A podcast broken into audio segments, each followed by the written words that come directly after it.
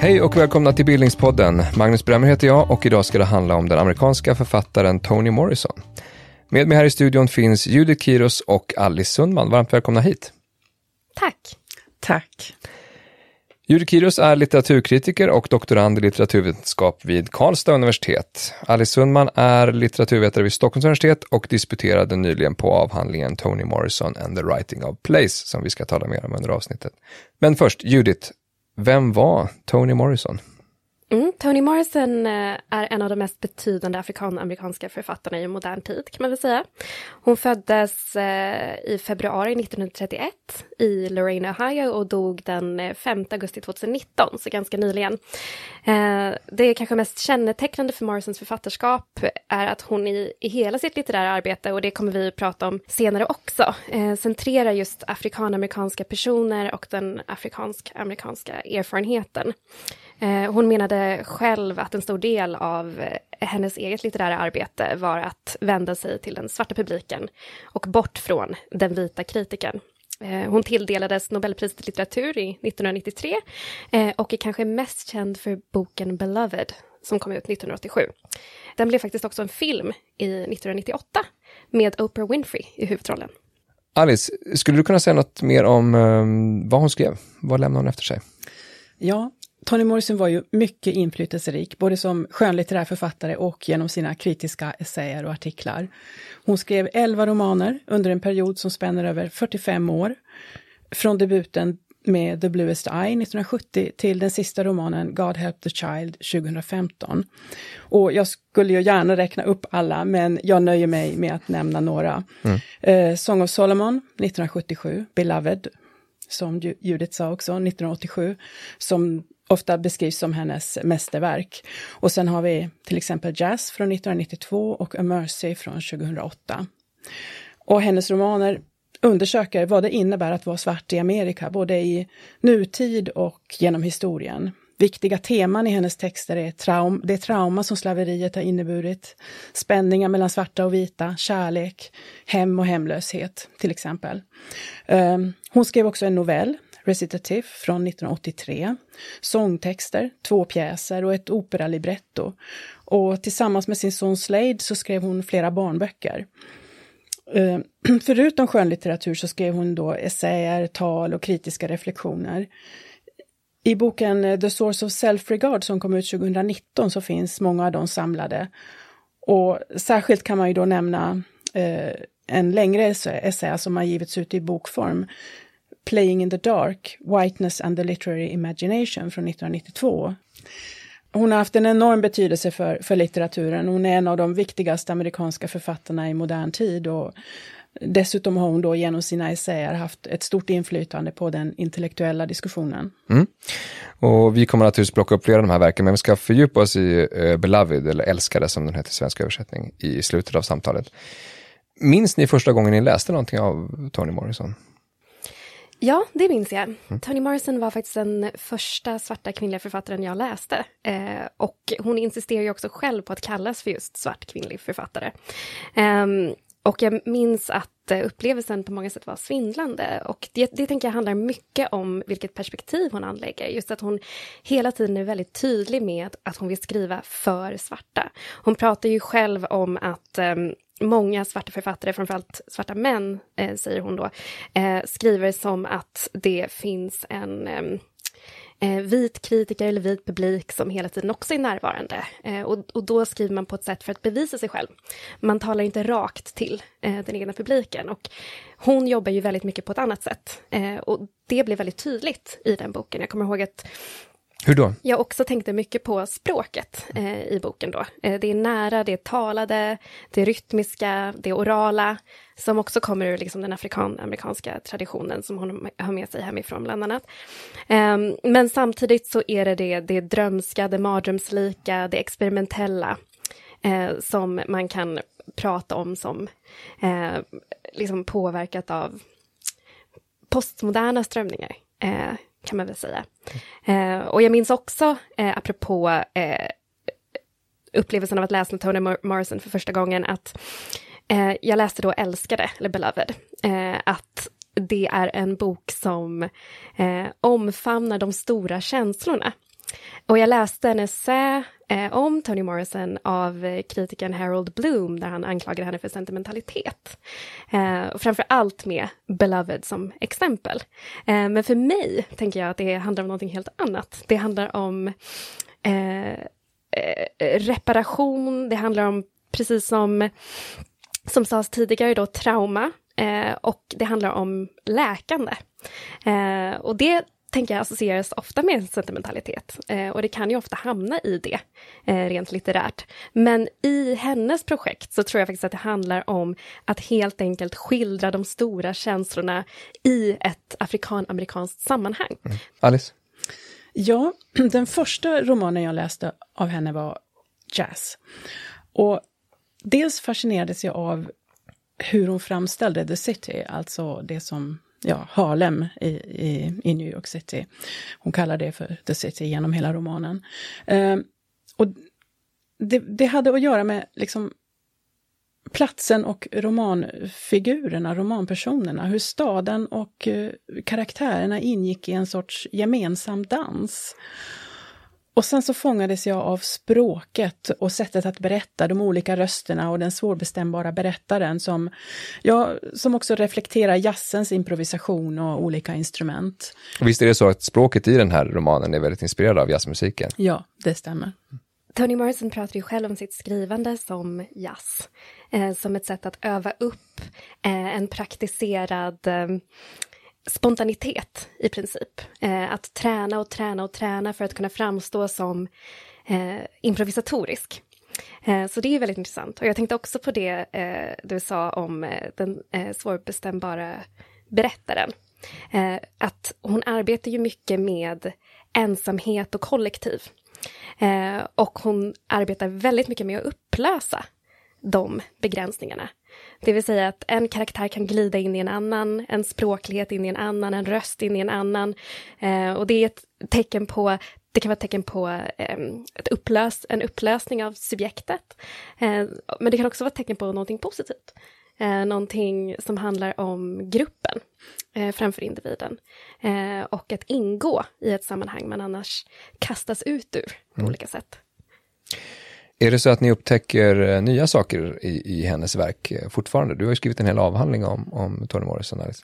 Ja, alltså eh, det som fascinerade mig i, det här första mötet, i mitt första möte med hennes författarskap, staden eller mer generellt då platsen, och i sam, sam, samklang med den skriftliga framställningen, det, det öppnar då för mitt fortsatta utforskande som fokuserade just på skrivandet av plats, plats och texten. Och eh, min erfarenhet är att ju mer man går in i hennes texter, desto mer upptäcker man. Så ja, det, det, mm. jag tycker att det alltid finns, finns mer att upptäcka mm. hos henne. Men vad skulle ni säga är det mest banbrytande med Morrison som författare? Bland andra författare i hennes egen tid? Hon lyfter fram den afrikan-amerikanska erfarenheten också i relation till historien, till den amerikanska historien. På ett sätt som tidigare inte var gjort? På ett sätt som tidigare inte var gjort, ja. Mm. Och, och, och, hon ville ju komma ifrån klichéerna, stereotyperna, vilket hon ju också gjorde. Hon, hon framställde ju eh, afrikanamerikaner på ett eh, väldigt mångfacetterat och komplext sätt. Med allting från våld och till och med en mamma då som mördar sitt barn. Allting mm. på skalan på något sätt. Så mm. att hon det är ingen idealiserad bild och ingen, inga klichéer och det är livet och erfarenheten. Mm. En annan sak som gör Toni Morrison ban, banbrytande i det, i det hon gör i sitt arbete är ju också hur hon kombinerar det kritiska perspektivet med det litterära, eh, språkliga, uppfinningsrika och, och metaforiska. Mm. Hur, hur hennes, märks det? Hennes kritik är ju eh, oerhört vass, intressant, intresserad av litteratur som fenomen och vad litteraturen är kapabel till att göra. Eh, jag tänker att vi kommer återkomma till det också, men, men Toni Morrison insisterar ju hela tiden på att hon vet vad hon har för publik och att hon är ointresserad av den övriga publiken. Så. Eh, det vill säga att hon gör sig av med den här kluvna blicken som jag tänker att många eh, svarta författare eh, i USA men också generellt har. Det vill säga ett öga på eh, mainstream, på hur man mottas av ett eh, samhälle som på olika sätt är präglat av ras och rasistiska mekanismer och sen så en blick på det egna folket, det egna communityt eh, och deras erfarenheter. Och hon gör ju sig av med det genom att hela tiden säga ja, men jag fokuserar på det jag fokuserar på för att jag tror att litteraturen är kapabel till att omfatta det här. Eh, det finns ju en enorm tilltro till vad språk kan göra. Hon säger det också i Nobelpris, eh, Nobelpriset när hon mottog det i, sitt tal, så säger hon ju att vi må dö Eh, det må vara meningen med livet, men det som tillmäter oss ett värde, det är att vi kan göra språk. Eh, och den tilltron, tror jag, eh, är, är banbrytande, mm. eller åtminstone oerhört intressant att möta. Var hon en ovanligt självmedveten författare då? Medveten om vad hon själv gjorde med, med sin litteratur? Jag skulle säga det. Jag skulle säga att många författare är mer självmedvetna än de verkar vara. Mm. Men hon pratar ju mycket om till exempel det här med att, att låtsas att hon improviserar i sitt språk, när hon i själva verket har liksom tränat dagligen och så. Mm. Eh, och hon pratar mycket om, eh, hon släpper in läsaren också i intervjuer, i sin kritik, i hur hon tänker kring sin egen text, mm. på ett sätt som är väldigt generöst. Okej, okay, innan vi fördjupar oss mer i, i Toni Morrisons författarskap så vill jag veta var hon kommer ifrån. Ja, hon eh, föddes då i Ohio, i Lorain, Ohio, eh, 1931. Mamman från Alabama, pappan från Georgia. Flyttade då till Ohio eh, och, och, byggde ett liv där. Eh, arbetarklassbakgrund hade de båda två eh, och hennes pappa jobbade på fabrik. Mm. Och jag kan ju tillägga där att, att eh, Lorraine är ju också den stad där hennes debutroman The Blue Sty utspelar sig. Och hon har sagt i en intervju att hon i princip beskrev staden som hon minns den. Mm. Eh, en central plats i boken är, är huvudpersonen Piccola Breedloves hem, som är en gammal butikslokal med ett skyltfönster. I, I, romanen så är det här en plats som är intressant, inte minst i relation till temat hem då, och, och ett, en sorts icke-hem som det här blir. Och, och, som, och, och som också reflekterar Pecolas liv. Uh, jag, jag, så, jag har ju suttit och läst hennes, hennes manuskript och arbetsmaterial och där fanns också ett brev som jag hittade i arkivet där hon skriver till en bekant som ska åka till just Lorraine och, och hon rekommenderar platser att besöka och då nämner hon just den här butikslokalen. Och, och som en plats som hon säger att fortfarande finns där och att, att uh, The Bluest Eye utspelar mm, sig mm. där. Vad vet du mer om hennes uppväxt och vad, hon, vad hon själv sagt om den? Som är värt att nämna. Ja, hon växte ju upp med historier, berättelser och sånger omkring sig. Hennes mamma var aktiv i kyrkokören och sjöng mycket även hemma. Och morfadern spelade violin och alla vuxna i hennes liv tyckte om att berätta historier, prata. Eh, hon var duktig i skolan, läste tidigt klassiska författare, Tolstoj, Dostojevskij, Jane Austen. Senare så läste hon också afrikanamerikansk och afrikansk litteratur. Hon ar arbetar på ett bibliotek också som ung väl? Ja, hon arbetade på Lorraine Public Library. Eh, och där öppnade man 1995, eh, tror jag det var, en läsesal som uppkallades efter henne, The Toni Morrison Reading, Reading Room. Mm. Eh, som du säger så blev hon en röst för den afrikan-amerikanska erfarenheten och skriver, typ, slaveriet kommer in på många ställen i hennes författarskap. Um, vad hade hon för egna erfarenheter av, av de här frågorna? Hon pratar ju om att hennes, eh, hennes far en gång bevittnade en lynchning. Eh, och det finns att det, att det traumat på olika sätt formade honom som person eh, och också eh, eh var en av anledningarna till att han flyttade till Ohio. Eh, och, för, för, att det var säkrare? Så. Ja, mm. och eh, i och med kopplingen till The Bluest Eye så tänker jag också på att en av karaktärerna, Charlie, i den boken, eh, inte utsätts för en lynchning, men kanske en metaforisk lynchning. Eh, I princip eh, tvingas han eh, ha samlag med en kvinna medan två vita män tittar på och skrattar. Eh, och det blir ett sexuellt trauma som sedan liksom på olika sätt traderas i, i boken. Um, så det är ju en väldigt direkt koppling, tänker jag. eh, hennes erfarenhet förstås som afrikan-amerikan är ju en, en grund naturligtvis för hennes, hennes skrivande, men, men hon, gjorde, hon var ju en författare som gjorde väldigt mycket research också. Hon satte sig verkligen in i ämnen och det ser man inte minst i arkivet.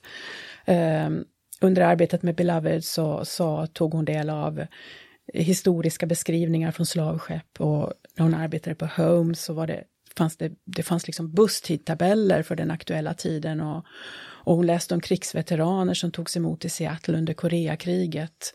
hon, har, hon har studerat eh, litteratur om All Black Towns, alltså städer med enbart svart befolkning, som, det skri, som hon skriver om i Paradise.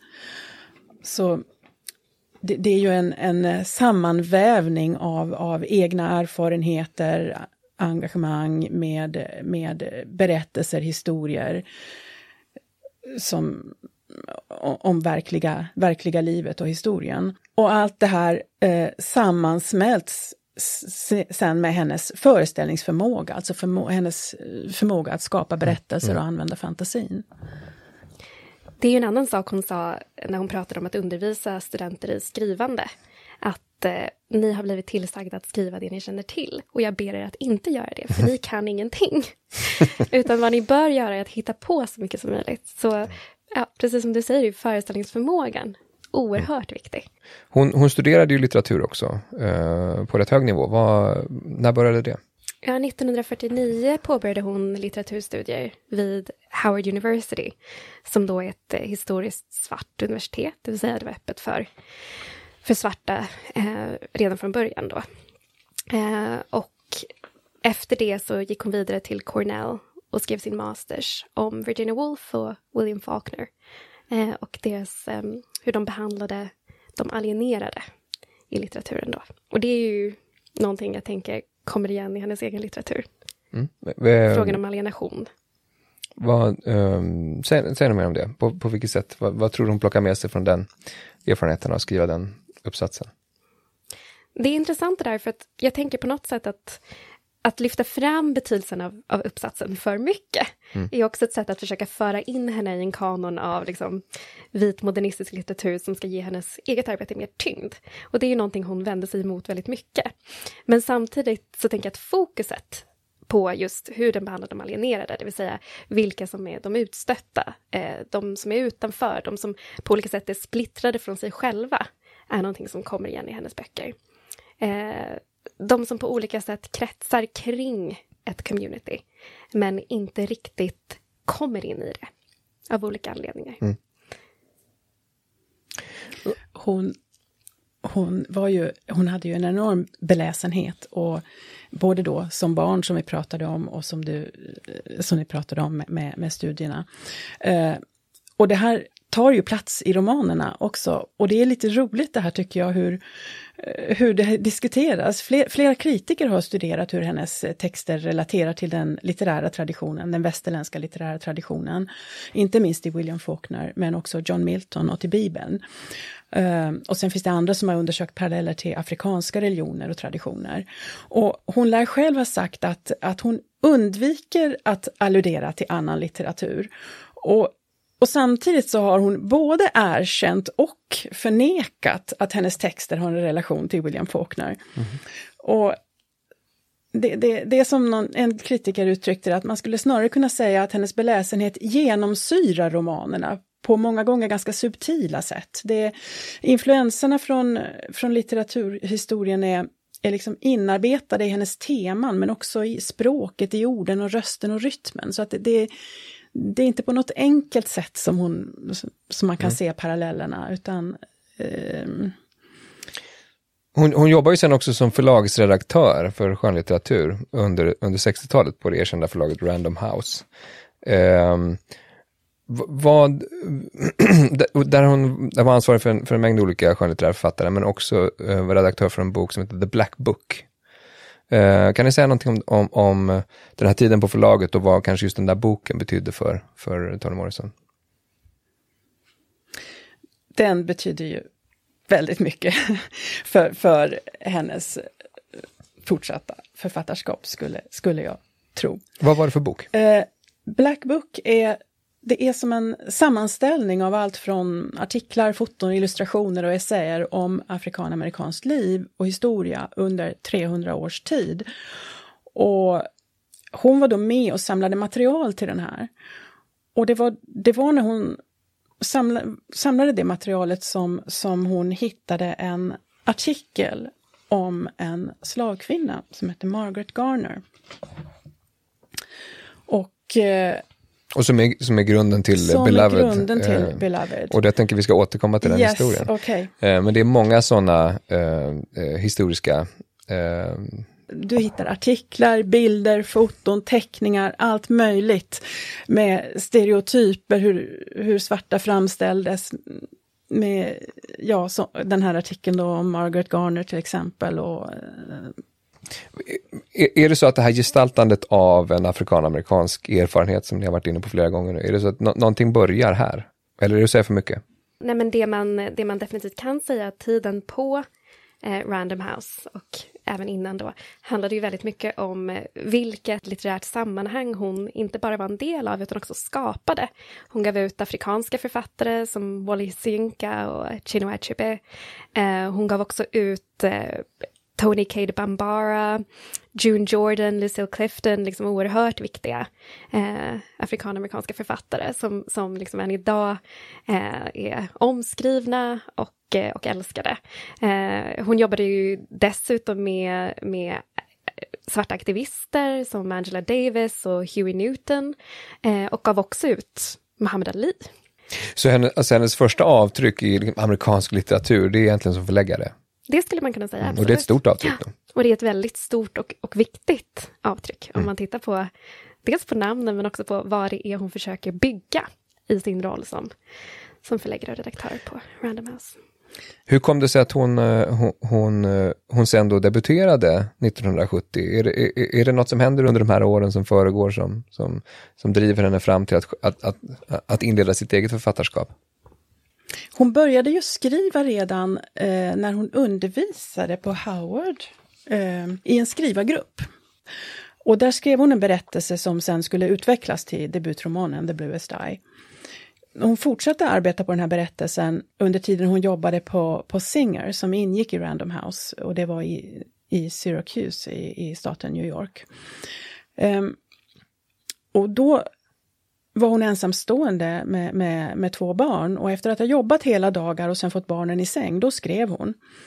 Och, och hon har själv sagt att skrivande var ett sätt att prata, för hon hade ingen att prata med då. Och sen skrev, steg hon dessutom upp tidigt på morgnarna för att hinna skriva innan barnen vaknade. Så, så, så, så, så är, det, är, är det både erfarenheterna som förläggare och erfarenheterna av att bli förälder som på något sätt tvingar henne in i ett författarskap, eller var det så att de kanske försenade någonting som redan var på gång. Jag tror också det var ett behov, av, det vet jag ju inte, men jag tror att det var ett behov av att uttrycka sig också. En, en, mm. en, en inre drivkraft att, att skriva och berätta. Sen var det ju också så att hon hon har själv sagt att anledningen till att hon skrev The Bluest Eye var att hon, hon skrev den bok som hon själv ville läsa. Hon mm. tyckte inte det fanns eh, sådana böcker. Mm. Och det fanns ett tomrum att fylla. Och den här vanan som etablerades redan då, att vakna fyra på morgonen och skriva, är en som följde med henne resten av livet faktiskt. Just det, det är något hon ofta nämner i ja. intervjuer. Att hon, hon har som, hade som en liten tradition att gå upp vid fyra, göra sig en kopp kaffe och se solen gå upp och sen skriva. Det var hennes rutin. Men hon debuterade då alltså 1970, 39 år gammal med The Bluest Eye. Hur, mycket av det som utmärker eh, Morrisons författarskap som ni har beskrivit redan, finns med redan i den här första boken? Det är ju det där med att när man läser den första boken efter att ha läst mm.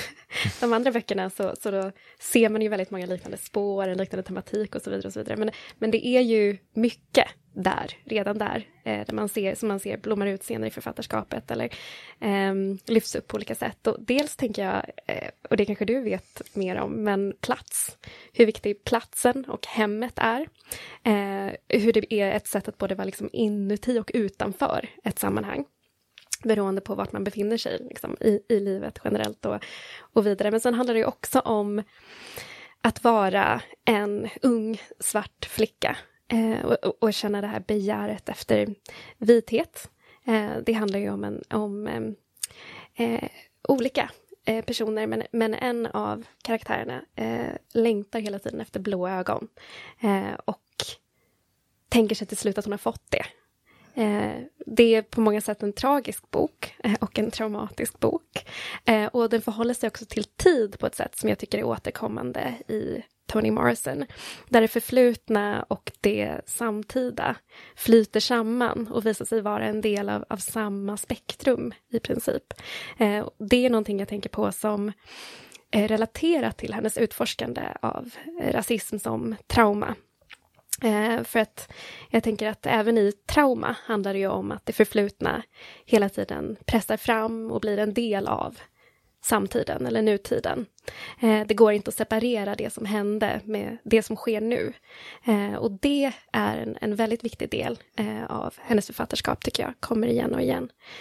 Att på något sätt så, så lyckas hon skildra erfarenheten av att tiden sker hela tiden på samma punkt, kan man väl säga. Hur, hur togs den här boken emot, Alice?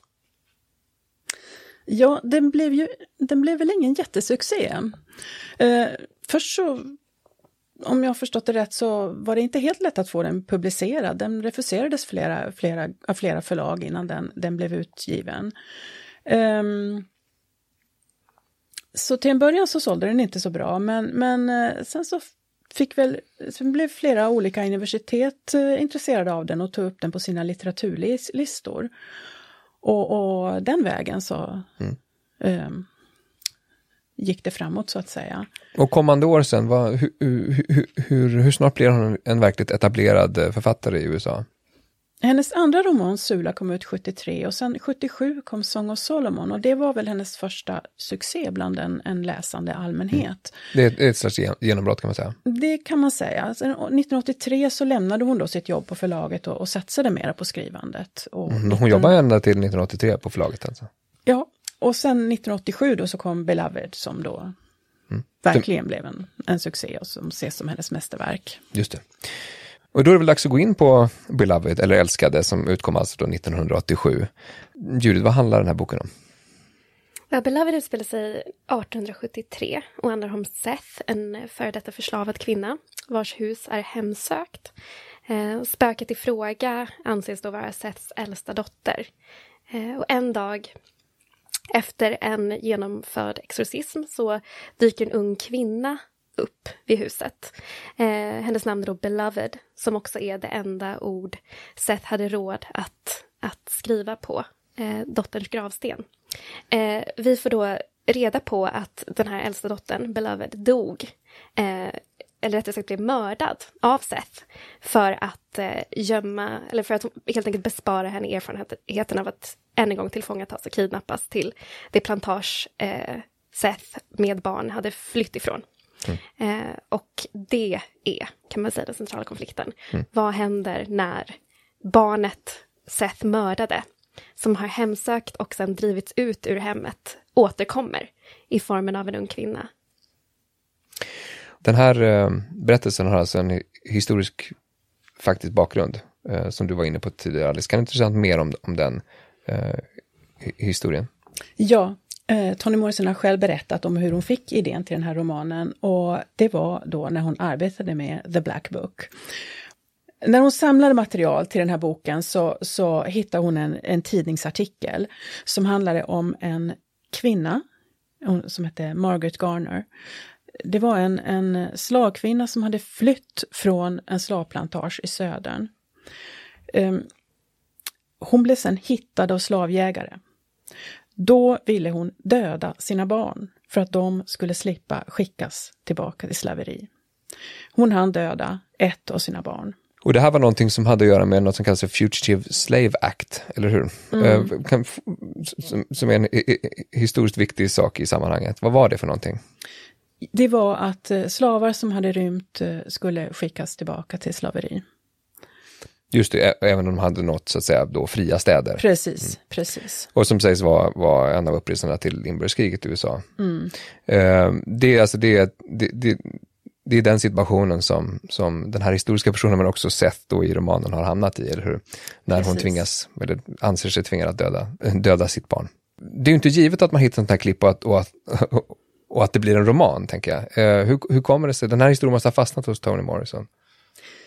Hon har beskrivit hur hon börjar fundera kring den etiska frågan kring det här. Var det etiskt försvarbart att döda ett barn för att förhindra det från att, för att hamna i slaveri? Och hon kom då fram till att den enda som kunde svara på det, det var det, var det döda barnet självt. Så, så det, det här, den här frågan för henne blev ett sätt att... Eller hon skrev romanen för att, för att undersöka den här frågan. Sen ger inte romanen det svaret, men det var liksom upprinnelsen till den, så att säga. Mm. I förordet till Beloved så pratar ju Toni Morrison dels om hur hon hittade det här i The Black Book, men också om var hon befann sig under tiden hon skrev den här boken. Hon hade ju precis slutat eh, arbetet som redaktör och upptäckte att hon hade oceaner av tid helt enkelt hemma. Och hon beskriver det som att hon kände sig rastlös, uppsluppen och fri eh, för första gången. Och då började hon tänka kring frihet och vad frihet betyder för kvinnor. Hon eh, var ju också i kontakt med den feministiska debatten under den här tiden och menar att hon liksom hörde saker som bör kvinnor skaffa barn, bör kvinnor gifta sig och så vidare och så vidare. Och då började hon tänka kring frågan, vad betyder frihet för svarta kvinnor? Eh, för vilka det här sällan har varit ett val historiskt. Eh, man ska föda barn, men man ska inte vara en mor, ehm, till exempel. Eh, och, och att överhuvudtaget vara eh, fertil, ha ett hem, ha en familj, alla de sakerna är, är fråntagna en på olika sätt. Eh, och då blev ju det här också ett sätt att utforska det. Vad innebär det att vara en mor? Att insistera på att vara en mor? Eh, innebär det att man gör som Seth då gör eh, och tar livet av sitt barn för att skydda det? Är det så man förblir en mor? Snarare än bara en, en liksom källa till mer arbetskraft. Mm. Det som också är intressant där i förordet, eh, det har också att göra med, med upprinnelsen till, till romanen, idén till den faktamässiga, historiska eh, inspirationen kom från den här artikeln. Men Toni Morrison kände hela tiden att det var någonting som saknades. Det räckte inte för henne. Det fanns för lite plats för fantasi och föreställningsförmåga i den här artikeln, har hon beskrivit det som. Men så en dag så berättar hon då att hon satt på trappan till sitt hus vid Hudsonfloden. Och då uppenbarar sig den här personen som ska bli beloved. Och så här skriver hon. She walked out of the water, climbed the rocks and leaned against the gazebo. Nice hat. Så där, där stiger Beloved fram och det här är det finns likheter med hur hon framträder i romanen också, mm, när hon mm. kommer, kommer till de här personerna. Så, så du sprang ur hennes egen fantasi egentligen? Ja, mm. och det, det, visar så tydligt hur det är, hennes skrivande är en, en kombination av fakta, historia och mm. inlevelsen, fantasin, föreställningsförmågan den här karaktären Beloved är, liksom romanen, då, en av de mest ikoniska och kanske mångfacetterade karaktärerna i, i den amerikanska litteraturen. Vad är, men vad är, det för, vad är det för figur egentligen? Det, man tänker sig att det, det finns en antydan om att detta är eh, det döda barnet som återvänder, men det är inte självklart va?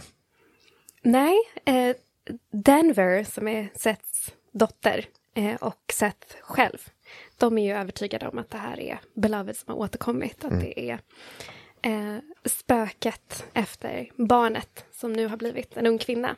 Det som de har föraningar om i det här huset redan före Beloved Precis. Eh, anländer, eller hur? Precis, och mm. innan exorcismen som då ska driva barnet ut ur huset och så kommer ju vad de tänker sig är barnet dit i fysisk mm. form. Mm. Men det som är intressant och komplext med eh, karaktären Beloved och en av anledningarna, tänker jag, till att hon är så ikonisk, eh, så viktig, är ju att eh, Morrison på olika sätt insisterar på att hon är både och, ett spöke och en verklig person. Eh, hon är både en metafor för slaveriet, eh, jag tänker att boken inleds med orden 60 million or more, eh, som då eh, liksom är en indikation till eh, så här många dog då under det transatlantiska slaveriet. Så, så då, då finns allt det som en eh, metafor i karaktären Beloved. Men hon är också väldigt mycket en person med behov. Eh, gnällig, krävande, komplicerad, otydlig. Eh, och det är på någonting det som är så spännande att på samma sätt som vi pratade, eller som jag nämnde innan, att tiden på något sätt existerar samtidigt. Det förflutna och eh, det nutida. Så är det ju samma sak med en karaktär som både är en levande person och ett spöke. Mm. Eh, kött och hemsökelse på något sätt. Mm. Um, mm. Vad säger du om det, Alice? Ja, man, man kan ju... Hon läses ju väldigt ofta som ett spöke, men hon finns ju också där som en flicka på ett slavskepp. Och det finns också en antydan om att hon kan ha hållits fånge som sexslav hos en man. Och det finns kritiker, enstaka kritiker, som har argumenterat för att hon inte är ett spöke utan en verklig person. Um, då tycker jag att man missar väldigt många delar om man ser henne enbart som en verklig person.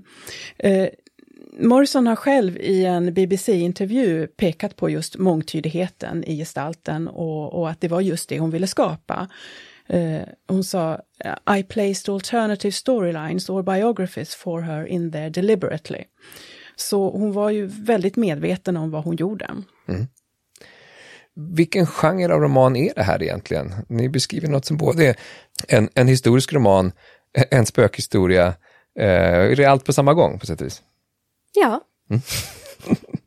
ja, men det är allt på samma gång. det är ju den mångtydigheten som gör romanen så intressant. Eh, just, och det låter kanske som en förenkling att säga att det som är så spännande är ambivalensen, men på något sätt så genom den ambivalensen så når hon ju fram till en sanning om det afrikanamerikanska tillståndet, tänker jag, eh, som handlar just om eh, slaveriet som en typ av hemsökelse. Någonting som nationen försöker tränga undan men som kommer tillbaka hela tiden. Eh, någonting som inte kan finna ro. Eh, och det är ju en del av liksom, det amerikanska nationalistiska projektet hon skildrar där. Men hon väljer att göra det i en svart familj. Det vill säga, till skillnad från, och det här kan vi prata mer om också, till skillnad från att, att det är just svartheten som får agera metafor här, så är det slaveriet. Mm. Eh, vad, vad, är det, vad, vad är det för skillnad där menar du? I, hon pratar ju själv om att i den, i den vita litterära fantasin så får svartheten ofta agera någorlunda förenklad metafor för eh, ofrihet eller passion eller temperament, olika saker, aggressivitet. Det, det, finns ett kluster av associationer där. Mm. Eh, och hon menar så här, vad gör då en svart författare? Som inte kan använda sig av den metaforiken på samma sätt. Och då har hon liksom på något sätt ändå lyckats skapa en spökhistoria som också är en realistisk roman, som dels skapar en karaktär som är metafor, men som också är väldigt, väldigt verklig. Just att hon stoppar in antydningar till att, att Beloved kanske har ett annat ursprung, inte är det här spöket.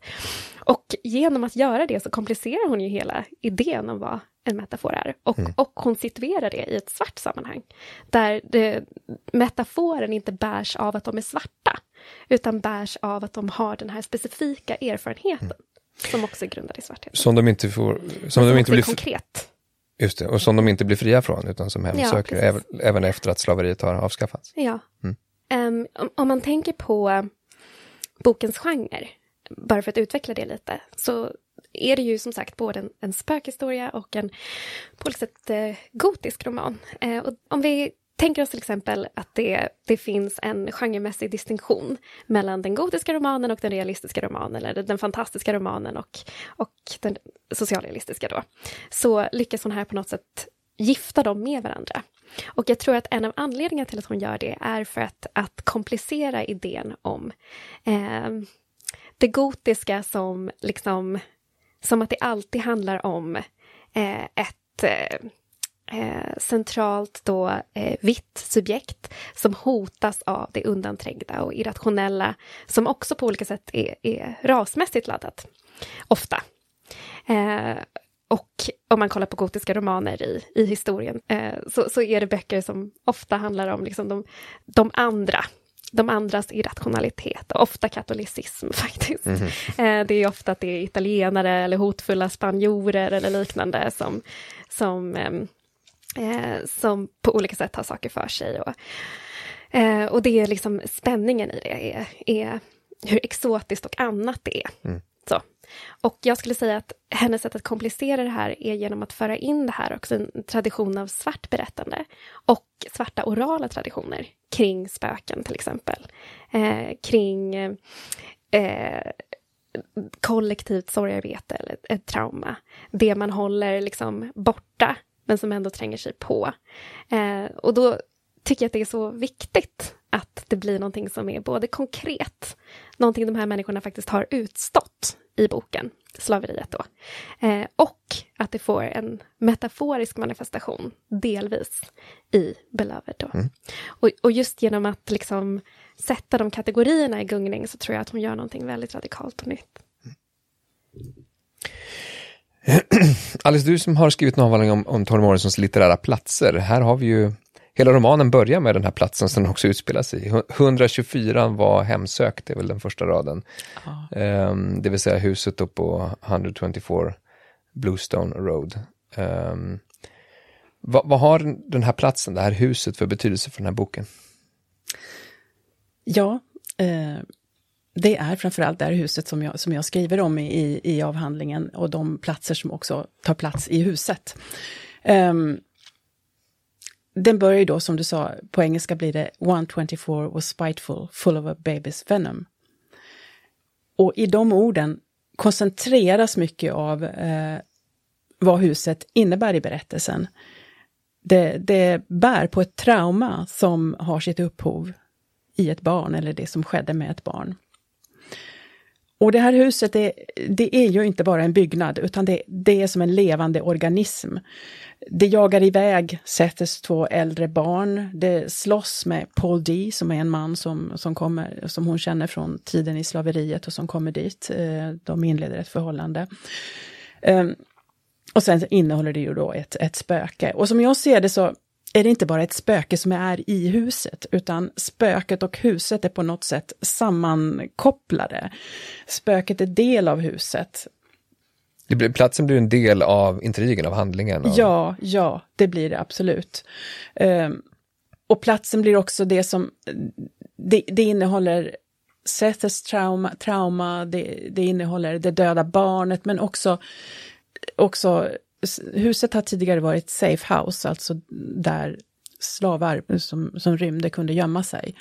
Och deras erfarenheter fyller också det här huset som, som blir som levande med de här erfarenheterna. Så, så det innehåller och uttrycker erfarenheter av slaveriet. Och sen, sen, sen blir det då, precis som du pratar om att tiden existerar samtidigt, så, så blir det som att huset också har andra platser.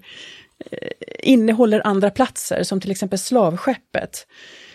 Det finns eh, några kapitel som man skulle kunna kalla de monologiska kapitlen. Det, det är då de tre kvinnorna, Seth, Denver och eh, Beloved, som stänger in sig i huset så, i något som de uppfattar som en sorts fristad, där de kan vara fria, men som samtidigt är väldigt, väldigt instängt och kvävande. Och där uttalar de sina berättelser, så, som fyller huset men det här var inte enda romanen där, där, där Toni Morrison använder en sån laddad plats, eller hur?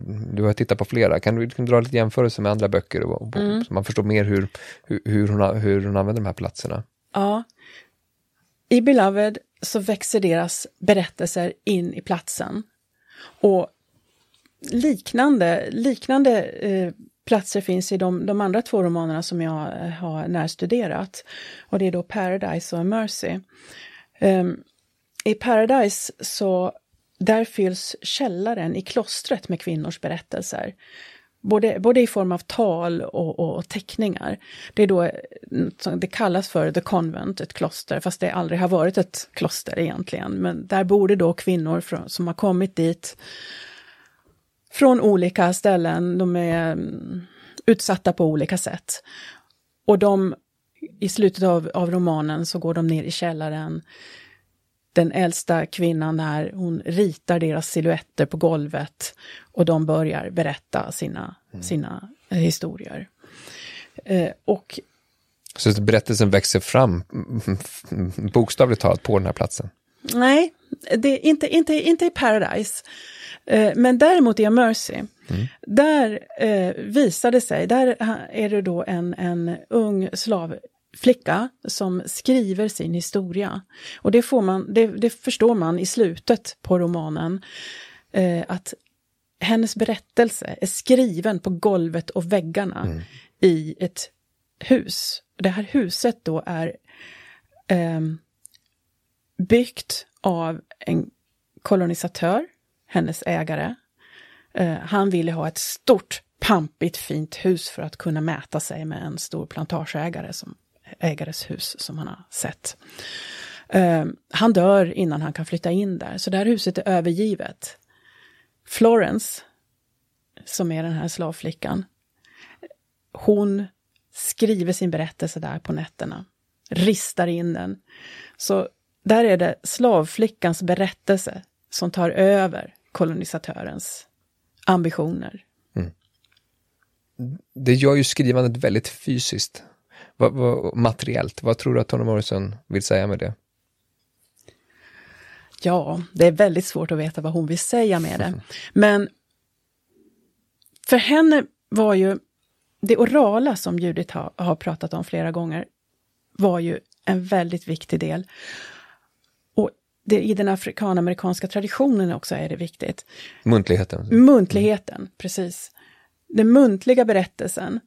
Och det här är ju lite spännande också hur, hur Florence, Florence är då en, en ung slavflicka som har lärt sig skriva som liten i hemlighet. Hon fick ju inte lära sig skriva egentligen. Så hennes, hennes berättelse är talspråklig. Samtidigt är den väldigt fysiskt skriven, mm. just ristad eh, i väggarna och på golvet. Mm. Det är någonting med det här, det, det muntliga och det skriftliga, hur de vävs ihop. Det får kroppslighet på något sätt. Det blir mm. en, en, en, tydlig kroppslighet, ja. Och hon har, eh, det kom en dokumentär här för, för eh, den visades i Sverige eh, strax efter hennes, hennes död.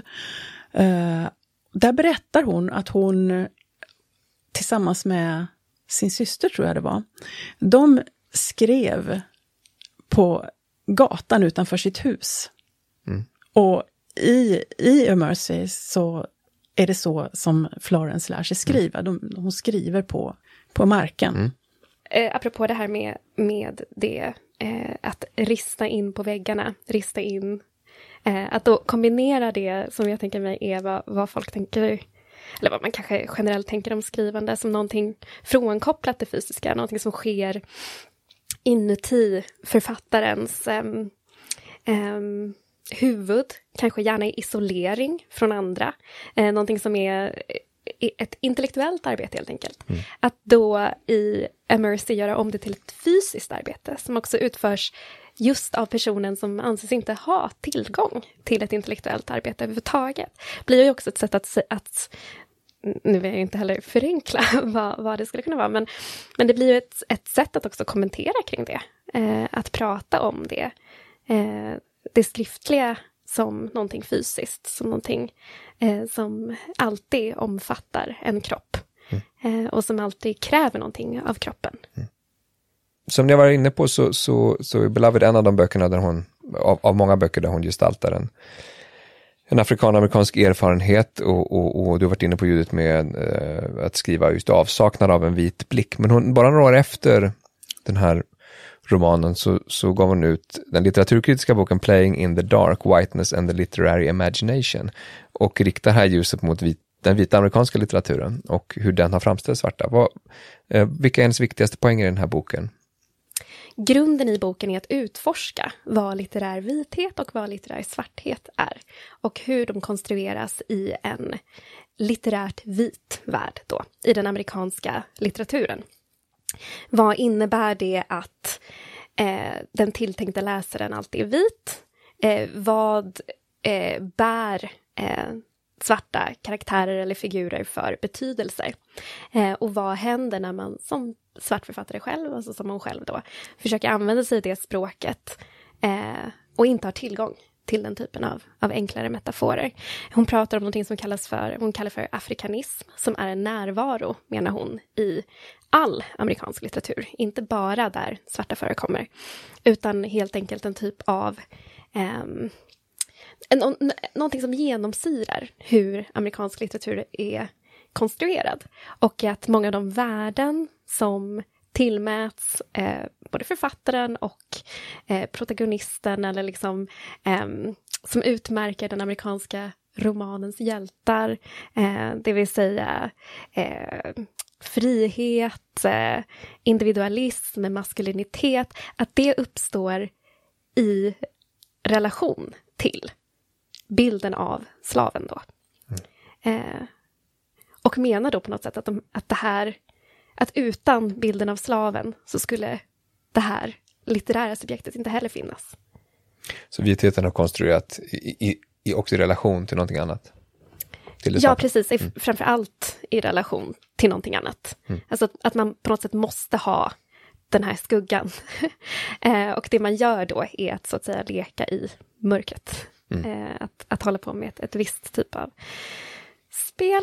Och med det menar hon ju alltså inte, hon pratar inte om biologisk rastillhörighet så, utan hon menar på ras som en konstruktion i litteraturen.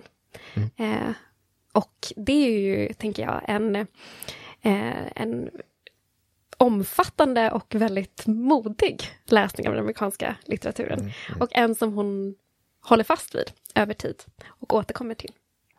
Visst är det så att hon då och då kritiserats för att inte skriva tillräckligt universellt, alltså att hon har ja, kommentarer om att de mer eller mindre då direkt utesluter en vit publik?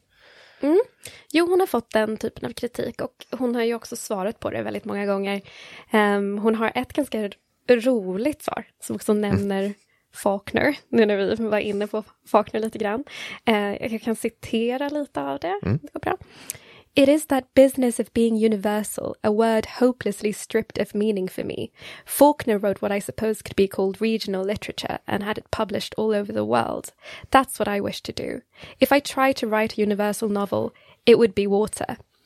Behind this question is a suggestion that to write for black people is somehow to diminish the writing. From my perspective, there are only black people. When I say people, that's what I mean. Och det tänker jag handlar framför allt då om hennes ambition och tilltro till vad litteraturen är kapabel att göra. Det vill säga att vända mig ditåt, att, att skriva för till exempel en svart publik. Det borde ju bredda vad litteraturen gör, snarare än att försöka anamma någon typ av liksom universell blick som hon ju menar också är eh, liksom eh, utgår ifrån en, en vit publik, en, en, vit läsare och så vidare. och så vidare. Är det inte och, intressant att hon där också väldigt, känns det som medvetet, varken säger att jag skriver för alla eller jag skriver för svarta, utan när jag menar people, mm, så menar jag ja. black people. Är det den, någon slags, eh, för vissa då svårsmält ambivalens i det där att det här är både litteratur som går att lokalisera och inte går att lokalisera samtidigt. Ja, precis. Men, men hon är ju också väldigt... Jag tycker att hon är ganska rolig när hon bemöter den här typen av kritik. För det hon eh, på något sätt menar är så här, ja, ja, ni, ni förstår inte att när jag säger att jag skriver om människor, så skriver jag ju om människor. Mm. Det är ju det här, det här är ju människor. Mm. Eh, och det på något sätt belyser ju eh, att det alltid finns någon typ av rasifiering som sker. Mm. Eh, det vill säga att, att även en författare som tänker sig skriva universellt har en publik som, som den rasifierar på olika sätt. Och, ehm, eh, ja, och hon, hon sa också någon gång eh, att, att hon tyckte att det var en så märklig kritik för att hon menar ju på att jag har ju inte bett Tolstoj eller Joyce att skriva om min erfarenhet av att vara en ung svart flicka i Lorraine, Ohio. Så varför insisterar folk på att jag ska försöka beskriva deras liv? Det finns en, en, en kort mening i, i Playing in the Dark eh, som jag tycker är så belysande. Eh, och det är när hon diskuterar Hemingways To have and have not. Då skriver hon Eddie is white and we know he is because nobody says so. Mm. Och i förordet till, till den här essän så, så tar hon också upp sin, sin novell Recitative, eh, som hon beskriver som ett experiment att ta bort alla raskoder i berättelsen. Eh, nu vet jag inte om jag håller med henne om att hon tar bort dem, snarare skulle jag säga att hon leker med dem. Mm. Och, och, den här novellen handlar om två barndomsvänner. Och så får vi ögonblicksbilder från, från olika tidpunkter i deras liv. Då. Och det framgår att den ena är svart och den andra är vit. Men vi vet inte vem, vem som är svart och vem som är vit. Och det, det varierar, ibland tror man det är den ena, ibland den andra. Och det här, det här är också någonting som lite grann återkommer i Paradise, som inleds med, med orden eh, They shoot the white girl first. Men vi får aldrig veta eh, vem som är vit. Mm. Det, det är betydelselöst eller så jäckar det oss hela tiden. Eller, men, mm. men, så, så hon, det här är ju någonting som hon både diskuterar teoretiskt och eh, använder i sitt eget skrivande. Mm. Det blir också ett sätt att framhäva frågan för en publik som annars kanske ja, men som annars kanske skulle tänka sig att det här var något oviktigt. Mm. Men plötsligt sitter man där och gissar och tänker, kan det vara det eller det? Och det blir liksom det mest um, kännetecknande för berättelsen i princip. Så, mm. det, så det är liksom, jag vet inte, det finns alltid tycker jag ett element av lek eller spel och um, i, i Morrisons litteratur. 1993 så tilldelas hon alltså Nobelpriset i litteratur. Många anser väl att, att just Beloved var väldigt avgörande för det priset. Ehm, men också några år senare så lanseras hon i Oprah Winfreys eh, eh, bokklubb, väldigt brett. Många av hennes böcker ingick i den. Eh, är det så att vi ser någon form av internationellt ehm, genombrott för Toni Morrisons litteratur på bred front ehm, i, i, i den här tiden? Ja, så är ja. det väl. så är det väl. Och, och det här är ju en, en sorts samspel mellan hennes litteratur och eh, kritiken och intresse, det, intresse, det intellektuella intresset för transatlantiska studier. Vi har, 1990 så kom boken Wild Women in the World, Whirlwind som diskuterar kvinnlig svart litteratur. 93 kom Paul Gilroys The Black Atlantic som eh, gav en explosion av transatlantiska diaspora-studier. Um, Alltså, jag, jag, tror att det är en växelverkan där mellan, mellan, det fanns ett intresse både intellektuellt och överlag, tror jag, bland läsare, som hennes romaner också har varit med och skapat. Vi måste börja runda av, men till lyssnare som aldrig har läst någonting om Morrison, eh, vad föreslår ni att man börjar läsa hennes författarskap? Judith? Jag skulle faktiskt rekommendera Beloved mm. som en ingång. Kanske för att man har lyssnat på det här programmet och tänker att det ger en lite spår att gå in i, i boken med. Men också för att den är så, för mig fortfarande, en, en oerhört komplex, intressant, sårig roman. Alice? Ja, eh, jag håller med. Beloved, eh, Beloved skulle jag definitivt vilja rekommendera. Men jag skulle också vilja lyfta fram A Mercy. Eh, Finns den på svenska? Ja, den heter väl En välsignelse. Um, den utspelar sig på 1690-talet i ett Amerika där, där slaveriet ännu inte är kopplat, åtminstone inte starkt kopplat till ras. Och den går ju då på något sätt till rötterna av det här, till det som ska bli den afrikanamerikanska eh, kulturen och historien. Man får en ganska bra eh, bild av Toni Morrisons författarskap om man läser båda de här böckerna. Absolut. Det tror jag säkert. Det får bli eh, sista orden för idag. Jag tackar Judith Kiros och Alice Sundman för att ni ville vara med i Bildningspodden. Tack så mycket. Tack. Och tack också ni som har lyssnat. Vi är tillbaka igen om ett par veckor med ett nytt avsnitt. Du har lyssnat på Bildningspodden, en del av bildningsmagasinet Anekdot. Fler poddar, filmer och essäer hittar du på anekdot.se.